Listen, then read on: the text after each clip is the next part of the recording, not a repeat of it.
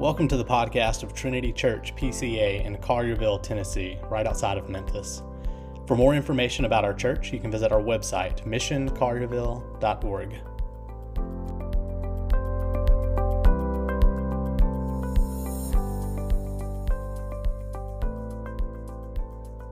So it was about this time a year ago that my world turned completely upside down. My dissertation was due to my advisor, and there was a hard deadline. And I was working on it one evening, and my computer glitched. And I'd never seen it do this before. It was unusual. I, I didn't know what to think. Not a big deal. I'll restart my computer. So I restarted my laptop, and to my surprise, part of my dissertation was gone. And I began to panic. But then I realized it's backed up to the cloud. No problems, no worries, no issues. It's back up to the cloud. So I go to OneDrive, I find my dissertation, I look, and the same section in the cloud is also gone. And I cannot describe to you the fear that came over me at that moment. So I called Microsoft. I spent about an hour and a half on the phone. And a gentleman eventually, after looking at my computer, told me there is nothing we can do. And I was sunk because I wasn't sure that I was going to be able to meet the deadline, and I really doubted that I had it in me to redo this very large section all over again. So the next day, I decided to call again. But this time, instead of calling the office side of Microsoft, I called the OneDrive side of Microsoft. And I eventually was sent to a gentleman in India by the name of Aaron. And Aaron talked to me for a, a short period of time and he said, Did they really tell you there was nothing they could do? And I said, Yes. And he said, Mr. Brewer, I am an authority on this. And I am telling you they're wrong. And if you will trust in me, I will recover that section of your dissertation. I will bring it back and you'll be okay. And after what I had experienced the day before, I had my doubts. But I said, Aaron, I'm going to trust in you. I'm going to trust in your authority. And so I'm turning my computer over to you. And through distance access, I watched him over the next hour work on my computer. He went to areas of my computer that I didn't even know existed. And he didn't say much. I could hear him clicking on his keyboard all the way on the other side of the world. And then suddenly I hear Aaron say this Aha! And my heart began to fill with joy. And I said, Aaron, are you telling me there's a chance? And he said, Mr. Brewer, I found it, I've reconstructed it, and it's back. And so he eventually logged out of my computer, and I clicked on my dissertation, and there it was. Every single word and period. And so as Aaron was getting off the phone with me, I said, Aaron, I want you to know that other than my wife and my children, you are the most important person in the world to me right now. And he said, Mr. Brewer, you would be amazed how often I hear that. and, and but it was it was true because his authority, his his his knowledge, his in essence, his power over the computer brought me peace and joy. Because of his authority on the subject on OneDrive, I was content. So this morning, we're going to look at Mark chapter 1, and we're going to look at the authority of Jesus Christ, the authority that brings us peace and joy in this life and the life to come. Let's pray. King Jesus, we rejoice in your words, which are true. We rejoice in your authority, which gives us direction, which gives us hope, which gives us peace. We need it so desperately. We have hearts that need to be calmed and souls that need to be soothed. And so, Lord Jesus, we pray that your words this morning would, would encourage us and strengthen us, that you would make our footsteps firm, that you would remind us, Lord Jesus, like you have our children, that our names are written on the hands of our Father.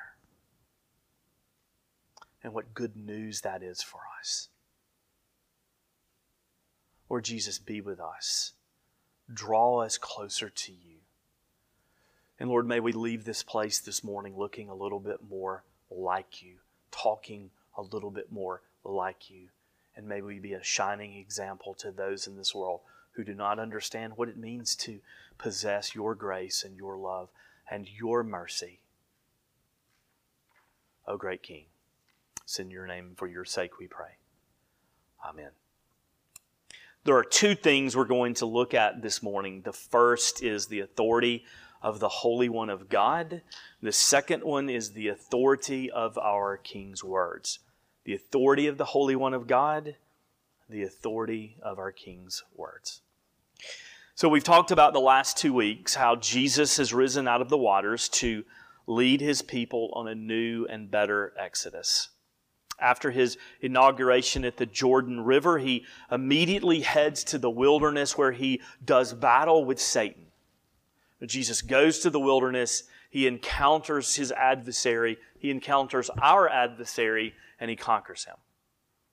And so when we see Jesus come out of the wilderness, we are reminded of Israel going into the wilderness and all of their failings. We are also reminded of Adam who was in the garden. Perfection. The garden was a place where the presence of God was there. It was a place without sin, and there Adam fell. And so Jesus comes out of the difficulty and strife of the wilderness, and he has obeyed the word of God. He is perfect in his covenant obedience. He does not fail. And then Jesus heads to Galilee, proclaiming the good news of the rival of the kingdom of God. Here he calls his first disciples for his mission of redemption. It's a very expedient journey that we see in the Gospel of Mark. The Gospel of Mark is a shorter gospel, and what he's trying to communicate is the significance of the mission that Jesus has owned to redeem his people and to establish the kingdom of God. And so Jesus is now in Capernaum. So if you're not familiar with Capernaum, it is on the northwest side of the Sea of Galilee. It was a significant town at the time of Jesus' Jesus' ministry. It wasn't a major town, but it was a significant town. It was on a main trading route. It was they had their own tax collector um, for the Roman Empire in that city, and that was Matthew. And that's one of the tax collectors was Matthew. And so we learned that that's where he came from as an apostle of Jesus Christ. It's roughly two miles from where Jesus met John the Baptizer. It's roughly two miles from where Jesus left the Jordan River and went into the wilderness. It is a central place in the life of Jesus. This town has importance to Jesus, like Bethlehem and like Nazareth. In fact, the majority of his miracles and sermons are the miracles performed and sermons preached happen in and around Capernaum. Matthew calls this his city. Matthew calls Capernaum the city of the Lord. It is the base of his Galilean ministry. And so in Capernaum, Jesus enters into the synagogue. I love the way Mark structures this. I love the way that Mark writes his gospel. Jesus in the river and all the significance that that has for Israel. And then Jesus in the wilderness and all the significance that has as for Israel as well. And then to the synagogue, a place where the Israelites came to learn about the law and to hear about Yahweh. And Jesus goes there and he begins to teach to teach. In fact, there's two important places in this passage. The first is the synagogue, the second is the home of Peter. So he enters and we see that beginning with verse 23, a man with an unclean spirit attacks Jesus. Now that's interesting because as we look at the Gospels, Matthew, Mark, Luke, and John, and we look at the ministry of Jesus, there is often confusion about him. His own family was confused, if you will remember. The disciples are consistently confused about Jesus. Who are you, and why are you here? But notice that when he enters the synagogue, that the unclean spirit, the demonic spirit, immediately understands what? That Jesus is the Son of God, that he is the Holy One. And so, what Mark is doing in his gospel is he's painting a picture of the tension that now exists because the kingdom of God has arrived there is a real and significant tension, a battle, if you will, of good and evil. We've already seen that in the wilderness. Mark is telling us, he's telling his audience, that the stakes are extremely high. It reminds me of movies about the Old West where there's the standoff in the street and you, you can imagine the music in your head and people are peering through the windows. That, in some sense, is what is happening here. That Jesus, the King of the kingdom, has arrived, and the demonic spirit, spirits of this world suddenly pay attention and realize what is happening in their midst, and they're afraid. It's a real spiritual showdown. Because of the fall, we learned that the reign and rule of Satan is, is real. The Spirit has dominion over this man, and he wants nothing to do with Jesus, and he knows who Jesus is. Don't, I don't have time to go into the theology of demons and demon, demonic activity and and so forth. But I think there's a great quote from C.S. Lewis that will help us as we're thinking about demonic spirit, spirits, as we're thinking about unclean spirits. I think this quote helps.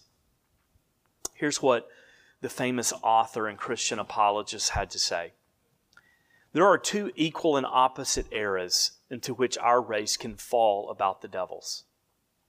One is to disbelieve in their existence. The other is to believe and to feel an excessive and unhealthy interest in them. I think that's a good, I think that's a really good thing to say regarding demons and demonic activity.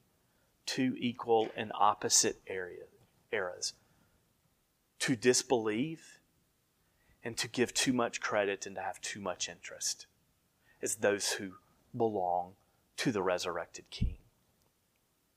So last week I gave you the definition for the kingdom of God. It is the unquestioned reign and rule of God over everything and everyone. The unquestioned reign and rule of God over everything and everyone. So, as king, Jesus exercises his sovereign authority. He cast out the demon what you see in this interaction, what you see in this engagement that takes place in the synagogue in Capernaum is that Jesus will not tolerate the deception. Jesus will not permit the lies. That evil has no place in his kingdom. Hear that. Evil has no place in his kingdom. And so, like we mentioned last week, you hear that and you take a step back. And you say to yourself, well, hold on. Wait a second. There is a lot of evil in this world. I have friends that have experienced evil. I have seen evil on television. I personally know what evil is. I understand the ramifications of the fall. I understand the full ramifications of sin. So, what do you mean when you say that evil has no place in His kingdom? Well, remember that God has established His kingdom. He sent His Son to begin the process of the kingdom. But like a mustard seed, it starts out very small and it will grow. So when we see Jesus in the synagogue having no tolerance for the lies, unwilling to accept this unclean spirit, no room in his agenda for evil, it is a reminder that that is a taste. That is just an appetizer of what we're going to see when the kingdom comes in all its fullness. That when Jesus returns in victory, when he returns as the conquering king, when he establishes kingdom, evil will be no more. So it's something that we look to and we hold on to. That amidst all the problems and evil of this life, and they are real and they are palpable, that the cross tells us that there is coming a day when that will be no more. And there lies my hope. There lies my hope. Evil will have no place in his kingdom. And then we also see that because of the authority that Jesus has as Lord and as King, that he requires submission. He tells the demon to leave the man. And so it, it makes us think of Matthew 28 16 through 18. And what's interesting about this passage, this is after the resurrection of Jesus, and he gathers with his disciples. And where does he gather with them? In Capernaum. So here we see the beginning of his ministry in the synagogue in Capernaum, and then at the end of his ministry on this earth, we see him gathering with his disciples on the mountain in Capernaum. And he says to he says, Matthew 28, 16. Now the eleven disciples went to Galilee to the mountain to which Jesus had directed them. And when they saw him, they worshipped him, but some doubted again. And Jesus came and said to them, Hear this.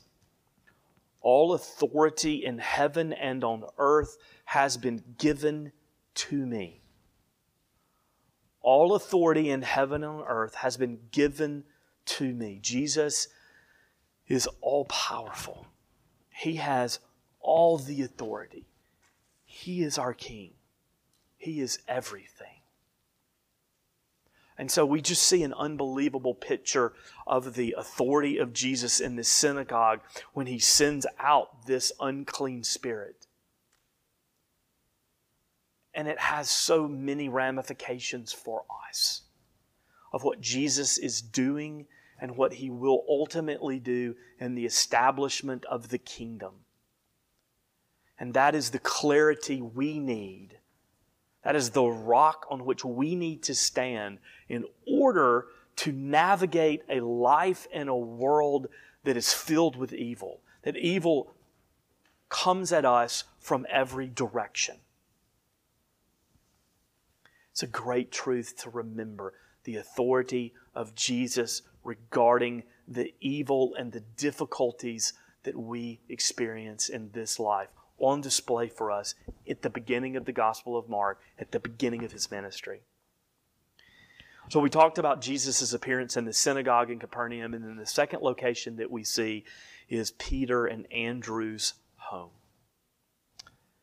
Jesus graciously and lovingly heals Peter's mother in law.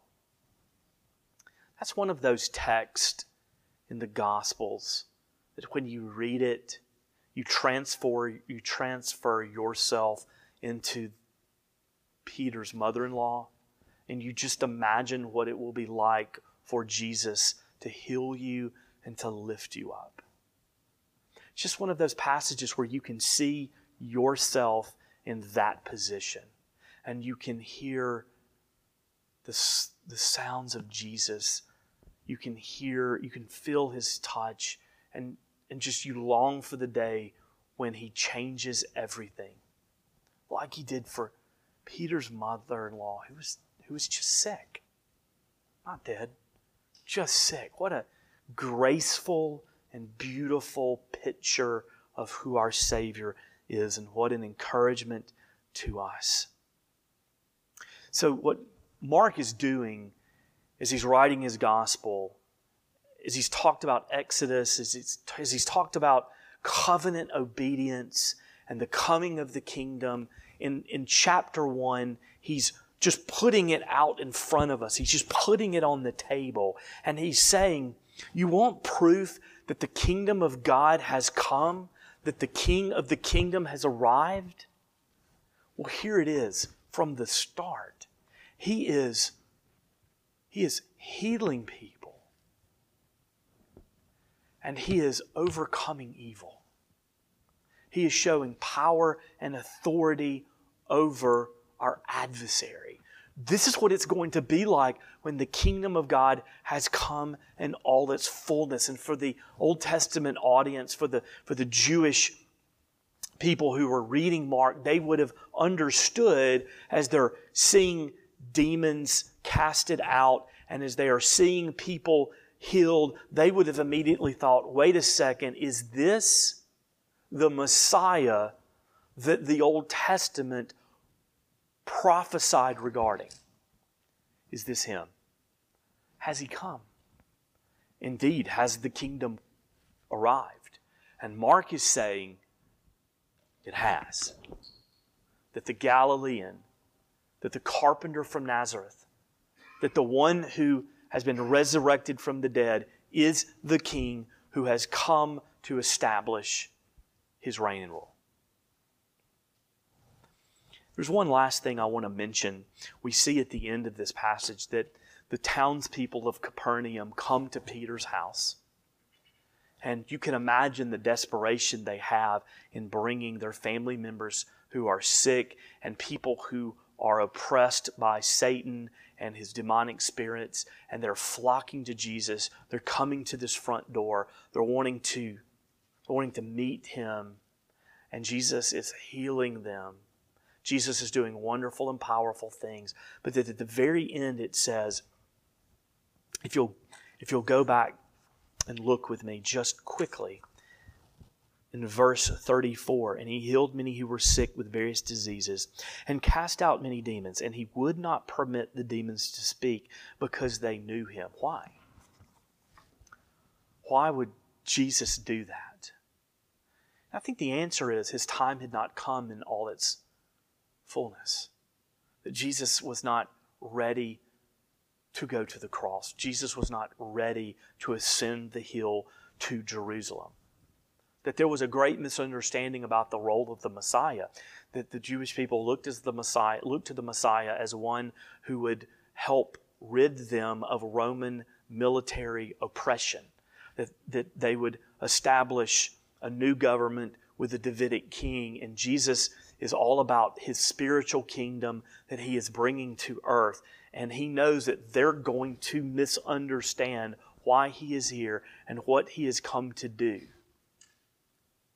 So he doesn't allow the demons to speak because Jesus has many years of ministry left before he goes to the cross. And so that's just an important aside. When Vicki and I lived in Orlando, we lived about 35, 40 minutes from Disney World. And his friends would come to visit Orlando. Inevitably, they would call us and say, Would you come to Disney with us? Well, a couple of things. One, it's expensive. You know, it's just expensive to go to Disney World. And no one ever offered to pay. It was, Why don't you come to Disney with us? Great. Um, also, it's not vacation for us. We live there. And so we have to stop what we're doing. We have to cancel certain activities in order to go to Disney World. So we quickly figured out this is not the best thing to do when people call and ask. And so what we learned is that there's an area right outside of the Magic Kingdom and right outside of Epcot called Disney Boardwalk. And guess what? And this is super important. It's free. You, you can go to Disney Boardwalk and you don't have to pay a thing. And you can go to some great restaurants and you can enjoy the entertainment. You can scroll, stroll up and down the boardwalk. You can even see it, and I think it's nine o'clock, the fireworks that go off at the Magic Kingdom and at Epcot. It is a beautiful way to be at Disney and not have your pockets emptied. Just think about it this way you're at Disney, but not really. You're at Disney, but not yet. You get to experience some of the good things of Disney World, but you're really not experiencing Disney in all its fullness. And that's the kingdom. That's the kingdom we are on the boardwalk and we enjoy the entertainment and we have certain blessings that come from being in this place, but we're looking off in the distance at the greatness and the goodness and the wonder that is to come. Just remember that. So, what does this mean for us? Well, Mark is writing to Christians in Rome who are experiencing persecu- persecution. Many of them will face death. Their world is crumbling simply because they believe Jesus is Lord, not Caesar. So, Mark is telling them that Jesus has authority over the struggles of this life. He has authority over sin and death. He is in control of all the difficult things that surround them. His kingdom, the kingdom of God, which is off in the distance, when it arrives in all its fullness, will bring order to the chaos and joy to those who suffer. You will know eternal peace because Jesus has dominion and he has power. And it's the same message for us. Because Jesus has authority, he is delivering us, he has rescued us. Like Peter's mother in law, he has and will continue to lift us up. Through the work of the Holy Spirit, He is guarding our hearts, our minds, and our souls from our, adver- our adversary. His resurrection means that there is a solution to the evil that we see in this world. Joy and peace belong to us because our King is on His throne and His kingdom is coming. His kingdom is coming. So that's the authority of the Holy One of God. Authority for us, authority that brings hope, an authority that brings peace. And then, secondly, I want us to look at the authority of our King's words. The authority of our King's words. So, I had a great aunt that was a wonderful person. She was very involved in my life and very involved in my father's life. They, my great aunt and uncle, were never able to have children. So, in many respects, they were like my grandparents. In fact, I was perhaps almost a nine year old or a 10 year old before I even realized that they weren't my grandparents. That's how strong my relationship with them was in my childhood. And so when she passed away, my great uncle, who I called Big Brother, he gave my mother her cookbooks. And she was a, a, really wonderful cook, and my mother was excited to have some of the recipes that belonged to her. And so um, I believe that Vicki and I were living in Orlando at the time, and my mother called me and she said, You're never going to believe this. I decided to go through the cookbooks today and realized that she had been using them as a journal towards the end of her life. Now, she unfortunately had Alzheimer's disease. And you could almost see an urgency in her writing that these are things that I need to say before I'm no longer able to speak. And oh, they were just funny comments, some instructions about how to care for my great uncle when she was gone, a lot of prayers directed to me, asking the Lord to bless me and watch over me and keep me and guide me. And I will tell you, as, a grown adult now, and having such a, a love for her and fondness for her in my heart, that those I will cherish those cookbooks forever. They're in my closet at home where I keep a lot of my books. I will look at them from time to time to just be reminded of how lovely she was and how much she loved me. Those are special words. Those are powerful words to me. And as believers, we have the words of Christ. He speaks to us through Scripture. Jesus ministers to us through the Holy Spirit as we read the Word of God, helping us to hear and understand Him. I think because we read so much in the course of everyday life, and look, I know there are people in here who are not readers per se, but if you really step back and think about it, we're constantly reading in order to navigate the world in which we live, from instruction manuals to billboards to, to, to what scrolls across the bottom of our television. We are constantly reading. And I think, I think sometimes we make the mistake that when we come to the Word of God, we, we look at, at it on the same level as everything else that we have to read. I remember being a student in school and there were so many assignments and you had to read so much. And I remember having to read the Bible and it often felt like that I was just reading something along the lines of what I had to read in English and in history and in science and other subjects. So, is it just another book? And the answer is, of course, unequivocally no. That it is the Word of God that Jesus is speaking to us through His Word. And that as I cherish the cookbooks that belong to my great aunt, we should cherish the Word of God because Jesus is speaking to us. That when we open it up and we look at those pages, He's, he's whispering to us the reality of His love and His grace and His authority and His goodness. That when we open the pages of Scripture, we are reminded that our God was not content to leave us in our sin and misery, that He looked to His Son and He said to Him, Will you go and pursue them and redeem them and bring them back to me? And Jesus obeys the will of the Father perfectly.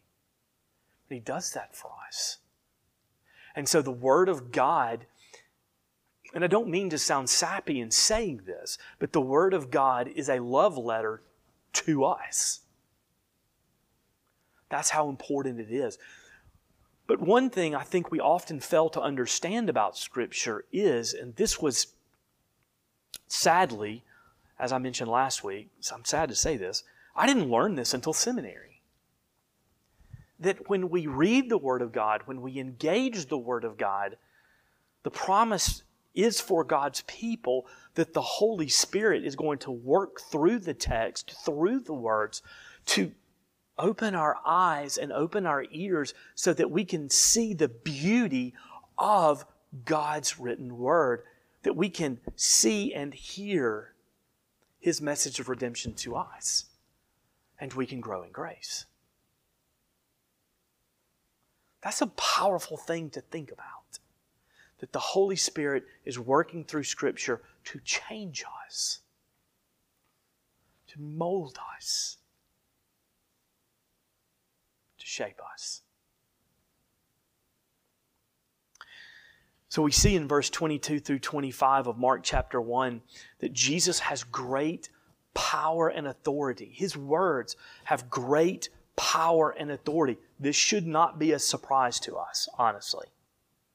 Should not be a surprise to us. Think about John chapter 1, verse 14.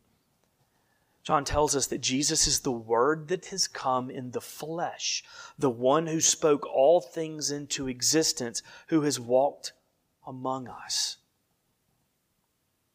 So God's Word has power for believers. Hear that again. God's Word has power for believers.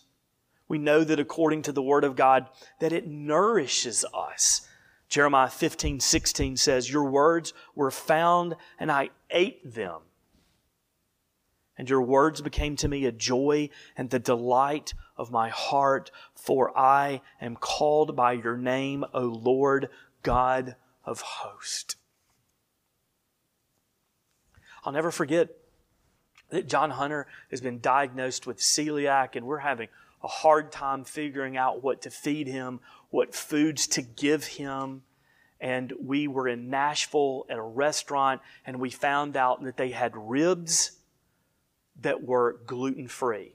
In other words, the barbecue sauce that they used was gluten free, that they were cooked in an area that was protected, that he could have these ribs. They brought out a full slab. And when I saw that full slab, I thought, man, I'm getting half of those. So I'm going to get to eat my dinner and I'm going to get to eat some of these ribs. And before I could look up, before I could figure out what was happening, in front of me was the graveyard. If you guys are not familiar with barbecue culture, the graveyard is where you place the bones after you eat the ribs. John Hunter, there's no other way to say this, destroyed those ribs. He inhaled them. And what a beautiful picture when we see Jeremiah saying that for the, the Word of God is that appetizing for him that he inhaled the Word of God. He ate the Word of God. He took in the Word of God. He was, he was starved for the Word of God. And what did it do? The same thing that those ribs did for John Hunter. They brought him joy and delight. When, look, and I had to ask myself this question when, was the last time the, the word of the Lord brought you joy and delight? That you consumed it, desired it? It's a question to ask. So, not only does the Word of God nourish us, but the Word of God also sustains us. Turning, turning your Bibles to Hebrew chapter 1. This is, this is an important passage. Hebrews chapter 1 beginning with verse 1. Long ago, at many times in many ways, God spoke to our fathers by the prophets. But in these last days, He has spoken to us by His Son, whom He appointed the heir of all things, through whom also He created the world. He is the radiance of the glory of God and the exact imprint of His nature, and He, underline this, he upholds the universe by the, pow- by the word of His power. He upholds the universe by the word of His power. After making purification for sins, He sat down at the right hand of the majesty on high, having become as much superior to the angels as the name He has inherited is more excellent than theirs. So not only does the word of God nourish us, does not only, not only does the word of God have authority, but the Word of God sustains all things. That there is power in His words. So much so that everything is held together by the words of Christ, truly in a way in which we cannot fully understand.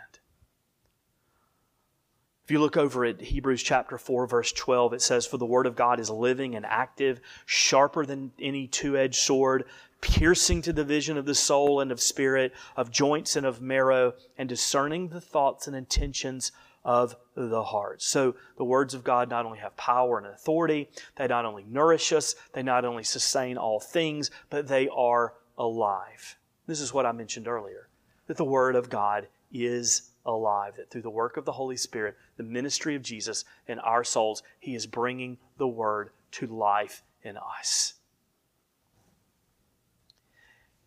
And the Word of God is trustworthy. Jesus' words are trustworthy. John 17, 14 through 17. I've given them your word, and the world has hated them because they are not of the world, just as I am not of the world. I do not ask that you take them out of the world, but that you keep them from the evil one.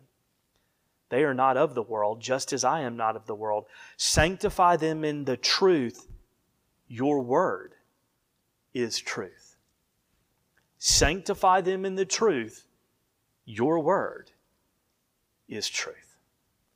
So last week I gave you the theological term inaugurated eschatology. Big word, important meaning. This week I'm going to give you two other theological words inerrant and infallible. Jesus' words are trustworthy. Theologians have said that God's word is inerrant. That means it is true, it is without error. And perhaps more importantly, it is also infallible. That means that it is incapable of error. So the Word of God is trustworthy, it is true, it is inerrant. The Word of God will not fail you the Word of God will not lead you wrong. It is infallible, inerrant, and infallible. So Scripture comes to us through human authors. The Holy Spirit works in and through them to deliver us the divine and perfect directives of a holy, sovereign, and trustworthy King. Jesus has authority. Jesus' words have authority. And that authority, his kingship, means everything to us as God's people. So let us not forget that his word is our guide. The gracious and tender words of our resurrected Savior come to us through the pages of Scripture. As the one who sits on the throne of grace, he speaks to us lovingly, graciously, and with all authority. He assures us that He is the light that has come into the darkness. He is restoring all things to Himself. The coming of His kingdom is the answer to every question. So, hear this Trinity. That when we come to the Word of God in this journey that is called life, this journey that is filled with pitfalls and struggles and problems, it is a hard road. Is a difficult path that we travel. That when we go on this journey, amidst the highs and amidst the lows, that through the Word of God, our King, who rules from his throne, speaks to us. And he speaks into our struggles. He speaks into our pain. He addresses our fears. He calms our heart. He reminds us of His resurrection. He shows us how He is restoring all things to Himself. He shows us how everything is going to be changed. He talks about evil. His word is a word of promise. It is a word of hope. It is a word of joy. It is a word of peace. For us, His children that He loves. And when we come to the Scriptures, we find Him and He has the last word. Remember that. Take that to heart. Let's pray. Our Father and our God, we thank you that your word is just so unbelievably powerful. And we thank you that our King has authority over our sin and our struggles and our issues and our lives and this world. And so we praise you and we glorify you that you have spoken, that you have not left us clueless, that you have not left us in the dark, that your word is the only rule and guide for faith in life. And Father, work in us a greater desire to cling to it, to know it, and to find hope there. It's in the name of Jesus we pray. Amen.